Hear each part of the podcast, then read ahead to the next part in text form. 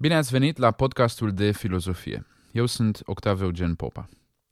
Dacă vă place acest podcast, puteți da un like sau share paginii de Facebook, podcastul de filozofie.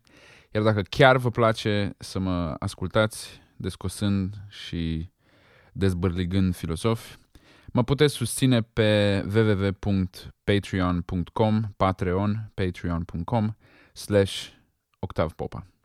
Aveți uh, linkul în descrierea acestui episod. Începem astăzi o serie dedicată lui Aristotel, filozof grec esențial, alături de uh, Socrate și Platon, filozof a cărui influență asupra gândirii occidentale este, după părerea mea, perfect ilustrată de numele pe care acesta l-a purtat până foarte târziu, în secolul al XVI-lea, anume filozoful, cu F mare, cu majuscule, singurul cum ar veni, the, the one and only. Aristotel rămâne până în zilele noastre imaginea arhetipală a filozofului.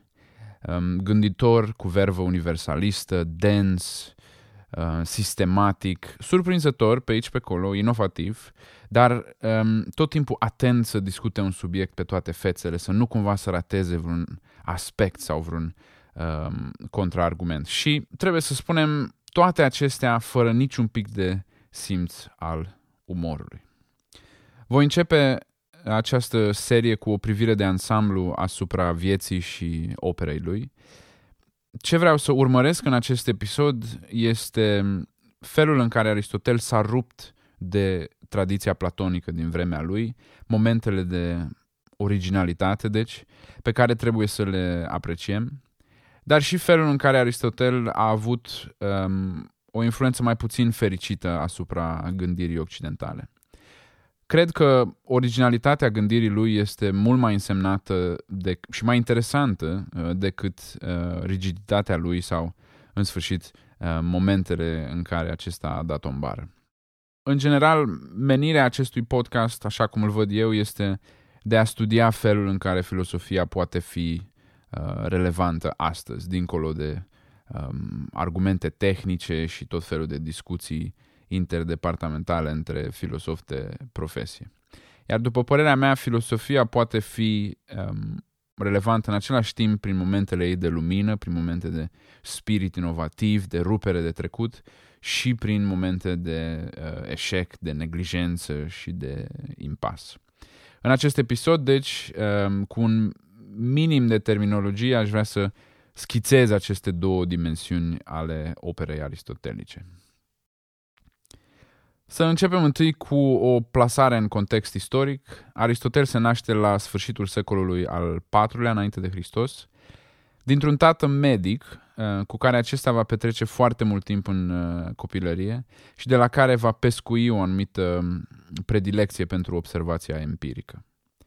Spre deosebire de Socrate și Platon, Aristotel nu s-a născut în Atena, și, de fapt, nu a ajuns în Atena decât la vârsta adolescenței. Aristotel s-a născut într-o peninsulă greacă, la nord-est de Atena, într-un oraș numit uh, Stagira, de unde și numele de uh, Aristotel Stagiritu, pe care îl întâlnim uh, uneori. Mult mai târziu, atunci când avea să descrie polisul ideal în lucrările sale despre politică, Aristotel ajunge să descrie ce este de fapt orașul copilăriei lui, Stagira. Um, un oraș, ne spune Aristotel, trebuie să fie de mică dimensiune, autosuficient din punct de vedere economic, um, iar conducătorul trebuie să poată vedea întreaga populație dintr-o privire de pe cel mai înalt uh, deal.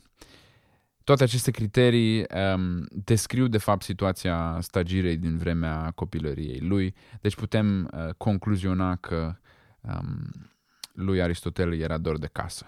Oh. În sfârșit, la vârsta adolescenței, Aristotel ajunge în Academia lui Platon, unde va petrece de fapt întreaga lui tinerețe, aproape 20 de ani. Și câteodată ar trebui să ne oprim așa un pic și să ne minunăm că acești trei filosofi au trăit să se cunoască unul pe celălalt, fiecare studentul celui din urmă, da?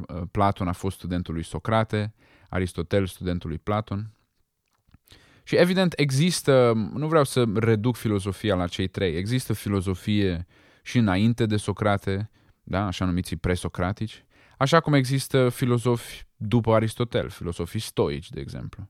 Însă, acest trio, Socrate, Platon, Aristotel, dă un imbold extraordinar filosofiei, atât conținutului filosofic, ideilor lor, teoriilor lor, cât și a practicii filozofiei. Acum, rămâne să discutăm în episoadele următoare avantajele și dezavantajele acestei uh, influențe, atunci când vom vorbi, de pildă, despre Hannah Arendt sau Simone de Beauvoir. Deocamdată, știți, să dăm cezarului cei al cezarul, cezarului și să spunem că um, tradiția filosofică occidentală, de bine de rău, datorează foarte mult acestui uh, trio. În vremea Academiei, tânărul uh, Aristotel își încearcă mâna cu câteva dialoguri în stil platonic și pare să fi fost destul de priceput. Dialogurile nu au supraviețuit, dar um, avem câteva comentarii favorabile din partea contemporanilor. După moartea lui Platon, fără să fie clar de ce pentru noi, da, în sfârșit Aristotel uh, pleacă din Atena, călătorește în uh, Asia Mică, Turcia de astăzi. Acolo este activ o perioadă într-un fel de, de sucursală, într-un fel de academie platonică înființată acolo de către un coleg, iar de acolo primește o invitație celebră de la regele Filip al Macedoniei pentru a se îngriji de educația fiului său, Alexandru. Însă, după cum știm, um, Alexandru învață absolut nimic din lecțiile despre virtute ale lui Aristotel, calea de mijloc, uh, viața contemplativă și așa mai departe și uh, decide să, cuce- să cucerească tot ce îi stă în cale, uh, jumătate de glob, da, din Grecia până în India și să devină uh, Alexandru cel Mare. Probabil dezamăgit de viața de curte imperială, Aristotel se întoarce în Atena și înființează propria academie numită Liceum, de unde și numele liceu de astăzi, și devine un fel de celebritate în viața ateniană. Totuși, în timpul acestei perioade, deși Aristotel va scrie de fapt marea majoritate a lucrărilor lui în această perioadă, um, trebuie să ținem minte, Aristotel nu, uh, nu era atenian. Deci, în această perioadă, el nu participă deloc la uh, viața politică, nu era îngăduit să uh, dețină pământ atenian și așa mai departe. Și s-a speculat că situația asta trebuie să-l fie afectat în vreun fel sau altul, pentru că atunci când se întreabă care este um, țelul politic sau direcția specifică omului, Aristotel avea să spună că împlinirea omului este activitatea politică. Omul este un animal politic, este expresia celebră zoon politikon în uh, greacă, care este și formula la care s-a referit acel uh, director de la administrația apelor când a spus Domne, um, aveți grijă că eu sunt uh, un animal politic. Vezi, Doamne, uh, aveți grijă că eu sunt o broscuță veninoasă, cam așa. În sfârșit, întors deci în Atena, Aristotel produce o operă vastă, improbabil de vastă, într-atât încât până în zilele noastre nu este foarte clar în ce măsură avem de-a face cu o operă scrisă de Aristotel sau doar schițată de Aristotel și amplificată, aprofundată, revizuită de tot felul de ucenici de-ai lui eh, din vremea Academiei și după. Ehm, corpusul eh, lucrărilor atribuite lui Aristotel, corpus aristotelicum, după cum este numit, este împărțit astăzi de regulă în patru și uneori cinci eh, categorii. Lucrările despre cunoaștere, lucrările despre natură și metafizică, aceste două fiind uneori separate, lucrările despre politică și lucrările despre retorică.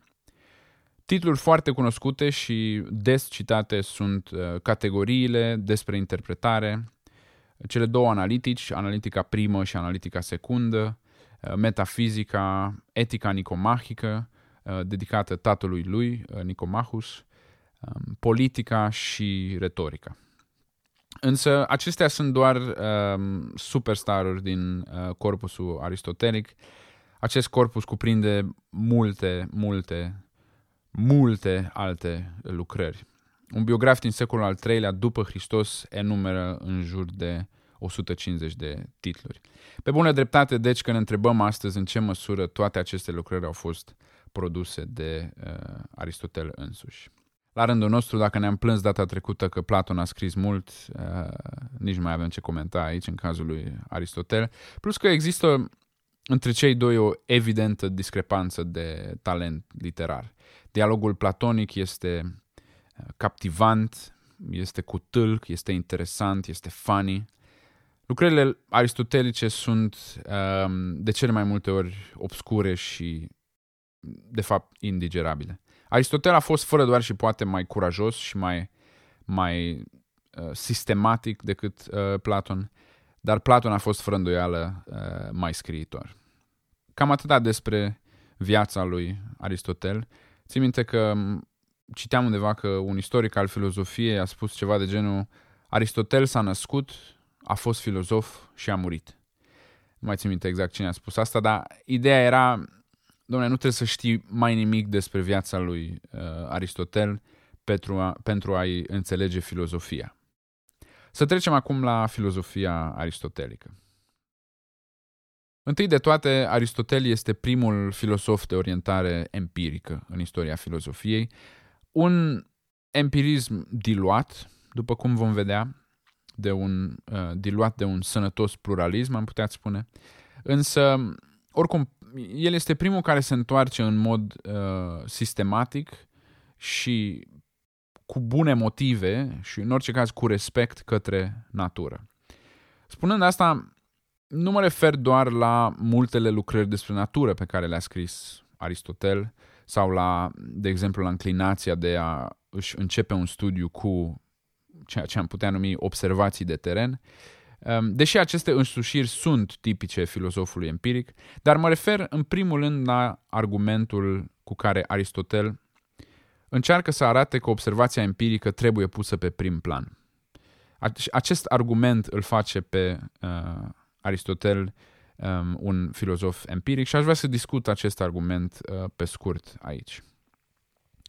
Vedeți, în ziua de astăzi este foarte la îndemână să înțelegem adevărul drept corespondență cu realitatea obiectivă, cu natura. Să verificăm ceea ce gândim, întrebând natura dacă avem dreptate. Însă această idee de a ne orienta spre natură pentru a obține răspunsuri nu este deloc de la sine înțeleasă în vremea lui Aristotel, mai ales, de fapt, în vremea Academiei lui uh, Platon. Aristotel este deci primul filozof de orientare empirică. Cuvântul empirism vine din greacă și înseamnă experiență sau senzație, dar în sfârșit adjectivul empiric în domeniul filosofiei înseamnă care este bazat pe o observare a realității cu ajutorul simțurilor. Cunoaștere empirică este deci cunoaștere care este bazată pe o observare a realității. Filozofii empirici spun că, într-un fel sau altul, adevărul are deci la bază observația pe care o putem face cu ajutorul simțurilor sau, în sfârșit, cu ajutorul unor tehnologii de amplificare sau îmbunătățire a simțurilor microscoape, spectrometre și așa mai departe. Empirismul se opune, deci, idei platonice că baza cunoașterii ar fi de natură rațională, de natură cognitivă, ca să folosim un uh, neologism. Filosoful empiric caută să bazeze cunoașterea, dacă nu în totalitate, măcar în mare măsură pe observația empirică. Desigur, observația empirică trebuie testată și uh, bibilită și coroborată, dar în esență ea rămâne pentru un uh, filozof empiric, rămâne baza cunoașterii. Aristotel ajunge la ajunge să pună cunoașterea empirică pe prim plan prin ajutorul unui uh, raționament. Aristotel nu s-a trezit într-o dimineață și a zis, bă, uh, nu mai, mie mi s-a acrit de asta platonism cu formele lui ideale, cu distinția asta alb-negru între cunoaștere și ignoranță, nu. Uh, gata, eu mă fac empiric. Aristotel descoperă rolul crucial al observației empirice cu ajutorul unui soi de raționament, un soi de gândire care rămâne și astăzi extraordinar de uh, convingătoare. Haideți deci să ne uităm un pic la cum a ajuns uh, Aristotel un adept al empirismului. Aristotel începe cu premisa că o concluzie adevărată trebuie dedusă în mod logic. printr-un raționament valid. Până aici totul bine. Desigur, ne trebuie o știință a propozițiilor pentru a înțelege ce este o premisă și ce este o concluzie. Ne mai trebuie o știință a logicii pentru a distinge raționamentele valide de cele nevalide, dar Aristotel se ocupă de toate acestea în uh, alte lucrări, în despre înțelegere, în analitica primă. Deci haideți să asumăm un pic că ele sunt uh, bine stabilite și să urmărim acest fir. Încă o dată, pentru a ajunge la cunoaștere, raționamentul trebuie să fie valid. Pașii trebuie să fie corecți, ca să spunem așa. Ok, dar de unde sau din ce extragem noi această concluzie adevărată? Adică, ok, am înțeles, pentru a vorbi de cunoaștere adevărată trebuie să parcurgem drumul corect în mod corect. Dar de unde vine drumul ăsta? Păi, în prima instanță putem spune cu ușurință, el vine din premise deduse prin alte raționamente valide. Însă acest răspuns nu face decât să împingă problema mai departe, căci acum premisele sunt deduse prin raționamente logice valide anterioare, dar întrebarea e pe ce bazăm atunci acele raționamente logice valide anterioare? Păi pe alte raționamente logice anterioare. Și acele raționamente logice anterioare?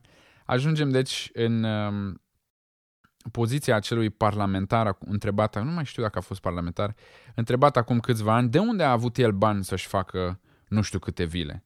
Și uh, individul cu pricina a răspuns, din investiții anterioare. Cam așa și cu uh, răspunsul acesta. Undeva trebuie să ne oprim. Uh, chiar nu mai țin minte cine a fost uh, autorul perlei, dar problema e similară. Aristotel înțelege că logica nu poate fi decât calea, nu poate decât să descrie drumul, metoda de parcurgere. Punctul de plecare trebuie să fie de altă natură. Ce este acest punct, acest început, această bază? Înainte de Aristotel, așa cum am văzut, Platon avea să răspundă că baza ultimă a acestui lanț este intuiția pură, uh, de care omul este capabil și pe care trebuie doar să ne o reamintim. Aristotel nu are timp de uh, teza asta, o respinge scurt uh, și explicit și spune în felul următor. Baza cunoașterii trebuie să fie dată de anumite principii prime, în engleză first principles, principii la care trebuie să ajungem cu ajutorul a ceva ce nu este deductiv, ce nu este deci un raționament, cu ajutorul percepției, senzației, experienței. Pentru că aceste fenomene, experiența, percepția, senzația, nu sunt fenomene pe care trebuie să le deducem în mod logic sau prin care deducem în mod logic. Iată deci minunata întorsătură aristotelică. Dacă pun mâna pe o oală fierbinte, nu stau să deduc faptul că este fierbinte și mă arde. Rațiunea nu joacă aici niciun rol. Trebuie deci că aceste principii prime să crească cumva, am spune, să, să fie generate din observații empirice elementare de acest fel, acest fel non-rațional. Fac o mică paranteză. Termenul de principii prime este ușor nepotrivit, pentru că în filozofia lui Aristotel omul ajunge la principii prime, așa cum am spus, pe baza experienței. Cuvântul prime, deci, trebuie înțeles um, drept punct de plecare al raționamentului, a deducției, nu ca punct de început absolut, axiomatic, cum am spune. Iată, deci, um, empirismul vine să însoțească logica. Logica care este în principiu formală, deci fără de conținut, pentru ca din uniunea lor, din uniunea observației și a raționamentului logic, să se nască acest um, minunat uh, bebeluș numit cunoaștere. Ok, însă va fi aparent că am lăsat o ușă deschisă. Până acum am spus că Aristotel vede cunoașterea adevărată drept ceva ce este dedus în mod logic din principii prime, iar că aceste principii prime sunt generate din observații empirice, din senzații. Bine, bine, dar cum are loc această generare? Căci, evident, nu fiecare observație empirică dă un principiu prim. Ce facem cu momentele în care simțurile ne înșală sau cu iluziile optice? Evident, deci, raportul dintre observații și principii prime nu poate să fie unul de 1 la 1. Pentru Aristotel, într-adevăr, așa cum ne-am fi așteptat, de fapt, observația, la singular, nu poate da un principiu prim, ci observația repetată și prin aceasta curățată de um, impurități arbitrare, am putea spune, distilată, dă principiu prim. Prin observarea repetată a gimnaștilor, de exemplu, din timpul Jocurilor Olimpice, putem deduce că sportul face bine corpului. Prin observarea repetată a diferitelor tipuri de decese umane, putem deduce că omul uh, este un animal care are nevoie de oxigen. Uh, deși ei n-ar fi zis oxigen, că oxigenul n-a fost inventat decât, n-a fost descoperit decât mai târziu, dar în sfârșit, de aer. Prin observarea repetată a zebrelor putem deduce că toate zebrele au dungi și așa mai departe. Acest proces de rafinare a observațiilor, de trecere de la particular la uh, general, apare pentru prima dată la Aristotel sub numele de epagogia, sper să pronunț cât de cât corect, în sfârșit este tradus, uh, cuvântul uh, epagogic există și în uh, română, um, iar traducerea cea mai comună este aceea de inducție. Iată deci o frumoasă simetrie. Ne putem imagina un segment pe care punem de la stânga la dreapta trei puncte.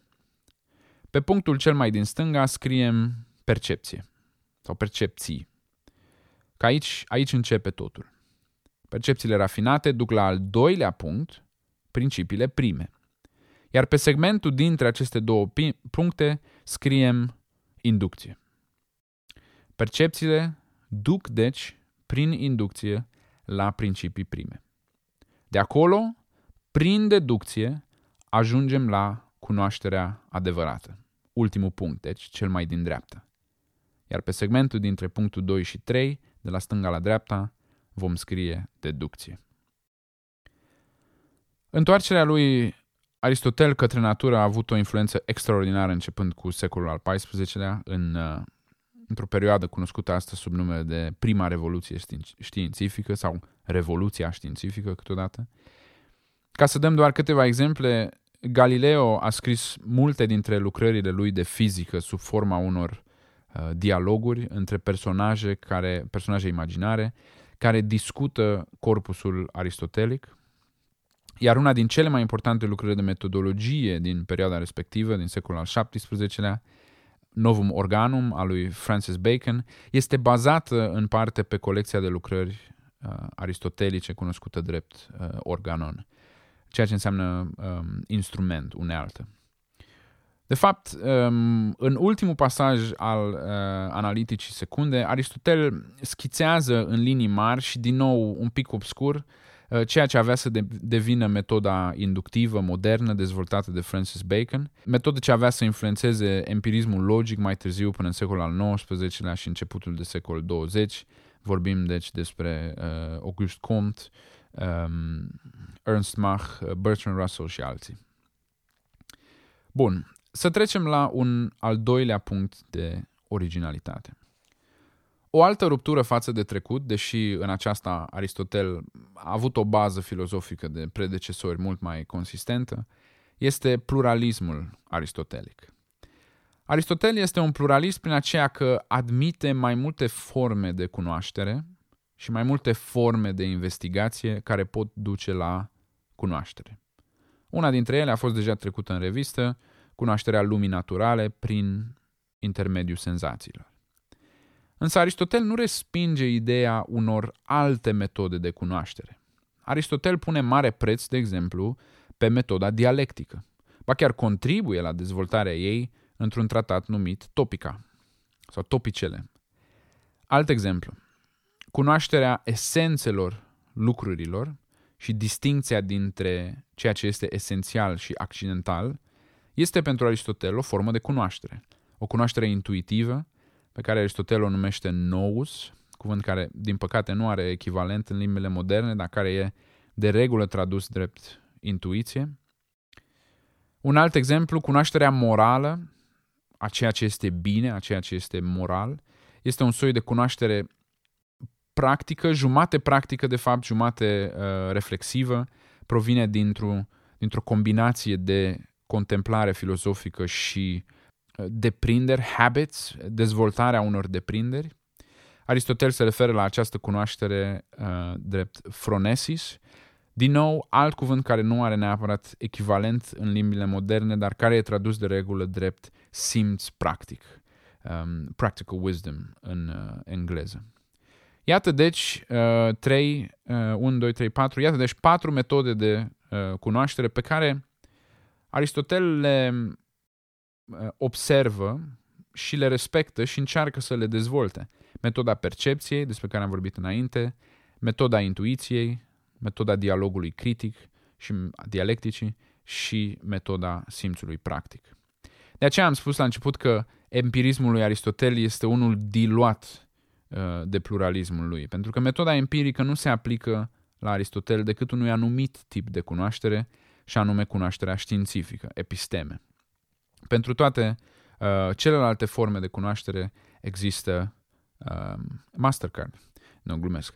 Um, mă rog, uh, poate e o formă de adevăr aici, pentru că și cardul de credit este de fapt un instrument uh, aristotelic în aceea că are capacitatea de a se transforma în funcție de... Da, mă rog, nu, nu ține, nu ține analogia. Um, în sfârșit, ideea rămâne că Aristotel respinge, deci, distinția clară între cunoaștere adevărată și ignoranță. Dacă mai țineți minte, distinția platonică dintre doamna Dumbrăvița și cei din peșteră. Pentru Aristotel, cunoașterea vine în tot felul de forme, iar adecvarea unei metode de cunoaștere este relativă la subiectul cunoașterii. Am putea spune, deși unii ne-ar sări în cap, că Aristotel este de fapt un adept al pragmatismului, conform căruia cunoașterea este în final relativă la scopul, scopul practic, deci, al cunoașterii. Un ultim punct pe care aș vrea să-l discut este originalitatea discursului filozofic aristotelic. Am spus, Aristotel nu este cel mai ușor dintre autori. Textul lui este dens, obscur, sibilinic, plin de note de subsol în ziua de astăzi um, și este exact așa cum scriu mulți uh, filozofi azi, fără niciun pic de interes pentru procesul de înțelegere prin care trece uh, asistența. Însă, în contextul în care mulți filozofi în vremea lui Aristotel scriau în piese de teatru, da, dialoguri sau poeme, acest mod discursiv al lui Aristotel, de bine de rău, rămâne o abordare originală. Genul ăsta de proză, de stilistică filosofică seacă, a contribuit poate și la tentația de a, lui Aristotel de a lucra către un sistem. În opera aristotelică, fiecare nou paragraf mai adaugă câte ceva, câte o piesă în construcția asta gigant în care totul uh, are sens intern, totul funcționează ca o piesă într-un uh, mecanism. Nu e de mirare că oamenii din uh, Evul Mediu au venerat în mod exagerat uh, sistemul aristotelic. Um, proza lui Aristotel pare să sugereze la fiecare întorsătură că um, totul este coerent, că totul funcționează. Și încă un aspect uh, al uh, acestei originalități stilistice, din nou, un aspect cu care am rămas astăzi uh, toți cei care vrem să facem sau să spunem sau să citim ceva în domeniul filozofiei, și anume terminologia de specialitate. Aristotel introduce termeni pentru a servi un anumit uh, scop specific în, într-o anumită bucată a filozofiei lui. El introduce deci termeni de specialitate. Cuvinte ca substanță, inducție, uh, silogism și multe altele își au originea în uh, filozofia lui Aristotel. Din nou, pare o chestie banală, însă doar din perspectiva noastră. Mulți dintre um, filozofii dinainte de Aristotel și de fapt și după lucrează cu cele de limba naturală, cu cele de um, limba așa cum o folosim noi din viața de zi cu zi, în viața de zi cu zi. Însă Aristotel fie ia un cuvânt din viața de zi cu zi și îl folosește în mod diferit, îl folosește um, în mod tehnic, fie inventează un cuvânt uh, nou pentru același uh, scop. Mulți dintre acești termeni au rămas, de fapt, blocați, ca să zic așa, în filosofia lui Aristotel, astfel încât e foarte greu de explicat ce înseamnă uh, nous, de exemplu, sau phronesis, sau uh, endoxa, iar alt termen care înseamnă ceva de genul um, opinii uh, acceptabile. E foarte greu de înțeles acești termeni excluzându-i din filosofia lui Aristotel. Acestea sunt deci punctele de cotitură în istoria filozofiei care survin odată cu Aristotel. Întoarcerea către natură sau empirismul, pluralismul și stilistica, o nouă stilistică a discursului filosofic. O privire de ansamblu asupra lui Aristotel nu ar fi însă completă fără o menționare a multelor momente în care Aristotel a dat cu muci în fasole. Spre disperarea unei posteriorități care va încerca timp de secole să folosească teoriile lui Aristotel pentru a înțelege lumea. Întâi, Aristotel a fost adeptul unei teorii extrem de dubioase a mișcării, o teorie care avea să dea tot felul de bătăi de cap urmașilor lui până în secolul al XVI-lea, când unele teorii alternative aveau să apară și, de fapt, până în secolul al XVII-lea, când avea să fie formulată și definitivată teoria alternativă newtoniană. Pentru Aristotel, mișcarea unui corp este actualizarea a ceea ce este potențial. Este ceea ce am spune în română împlinirea unui obiect. Obiectul e colea, dar vrea să se ducă colea, așa că în sfârșit, în lipsa unor bariere, obiectul se va deplasa. Uh, focul se ridică spre cer, căci acolo tinde focul. Ăsta e potențialul focului. Uh, mărul cade în capul lui Newton pentru că are în el, el, mărul, un anumit potențial sau o anumită tendință de a-și modifica poziția. Pentru Aristotel, mișcarea e explicată deci pe baza a ceva ce se găsește în interiorul corpurilor.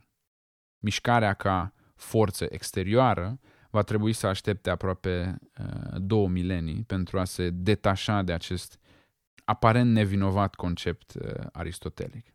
Mai sunt și alte idei pe care Aristotel le-a promovat uh, cu un efect asemănător. Teoria că Pământul ar fi în centrul Universului, uh, că mișcarea sferică ar fi infinită, că Universul e format din patru substanțe, um, ideea imposibilității vidului, de altfel, ideea faptului că natura nu poate produce uh, vid, ideea că unele animale sunt uh, generate în mod spontan, care avea să dea uh, teoria generării spontane mai târziu, sau um, teoria conform căreia speciile de animale au existat dintotdeauna, un pasaj uh, care avea să le dea bătăi de cap comentatorilor uh, creștini din uh, Evul Mediu. Mult mai interesant este că Aristotel este și sursa unor idei anti-feministe uh, care aveau să influențeze lucrările de politică mult timp uh, după el. Mm, în lucrările lui despre biologie, femeile sunt uh, ceva de nedescris. Monștri, bărbați imperfecți, că na, li s-au tăiat ouțele, sunt imature, sunt deficiente și, uh, a, da, și încă ceva, e foarte important, uh, ele au mai puțin dinți decât, băr- decât bărbații. Da? Nu știm exact de unde a ajuns Aristotel la concluzia asta și de ce n-a verificat, pentru că putea să verifice foarte ușor. În sfârșit, în politica lui Aristotel, femeile, în lucrarea politică um, sau despre politică, femeile nici nu intră în discuție ca pretendenți la uh, drept de vot. Virtutea femeii, țineți minte, omul este un animal politic, nu, nu, nu, bărbatul este un animal politic, virtutea femeii este aceea de a fi obedient. Cât despre sclavi, este bine, bine cunoscută afirmația lui Aristotel, conform căreia sclavul nu este decât o prelungire a unelte, uneltelor proprietarului. Sclavul este deci o un fel de unealtă mai avansată. O idee care avea să fie folosită, de fapt, în uh, războiul de secesiune american, de cei care, um, de statele din Sud, care aveau să um, susțină um, continuarea sclaviei. În ziua de astăzi, să știți, când ne întrebăm ce trebuie să facem cu autorii care au avut fie ieșiri uh, sexiste, fie ieșiri uh, naziste sau xenofobe, Aristotel apare pe mai toate listele și în special uh, politica lui uh, Aristotel, lucrarea despre politică. Așa cum am spus însă, înțelegerea meritelor lui Aristotel este mai rentabilă pentru noi astăzi decât um, ridiculizarea acestor uh, momente de eșec. Iar pentru a vă lăsa să vă gândiți, aș vrea să închei cu următorul citat din uh, Istoria filozofiei al lui uh, Bertrand Russell, în traducerea lui uh, Dragan Stojanovic, o traducere foarte bună. Citatul e în felul următor. Când citim un filosof important, dar mai cu seamă când îl citim pe Aristotel, este necesar să îl studiem în două feluri, raportându-l la predecesori și respectiv la succesori. Din prima perspectivă, meritele lui Aristotel sunt enorme. Din cea de-a doua, efectele sale nefaste sunt tot atât de enorme. Pentru aceste efecte nefaste însă, răspunzător este mai puțin el însuși și mai mult succesorii săi. El a trăit la sfârșitul perioadei creatoare din gândirea greacă, iar după moartea sa au trecut 2000 de ani înainte ca lumea să dea la iveală un filozof care să poată fi considerat de talie aproximativ egală cu a sa. Către sfârșitul acestei lungi perioade, autoritatea sa devenise aproape la fel de necontestată precum cea a bisericii. Iar în știință, întocmai ca și în filozofie, ea devenise un serios obstacol în calea progresului. De pe la începutul secolului al XVII-lea, aproape orice pas serios înainte, pe plan intelectual, a trebuit să debuteze cu un atac la adresa câte unei doctrine aristotelice, iar în logică acest lucru este valabil și în prezent. Iată deci o metodă de abordare a oricărui filosof, o metodă caritabilă, o metodă prin care nu riscăm să pierdem beneficiile unei filozofii doar pentru că filosofia cu pricina nu, nu, nu ține în ziua de astăzi, doar pentru că ea e arhaică. Poate este aici cheia unei abordări mai generale către generațiile anterioare, către părinți, către bunici și străbunici. Vă las să vă gândiți.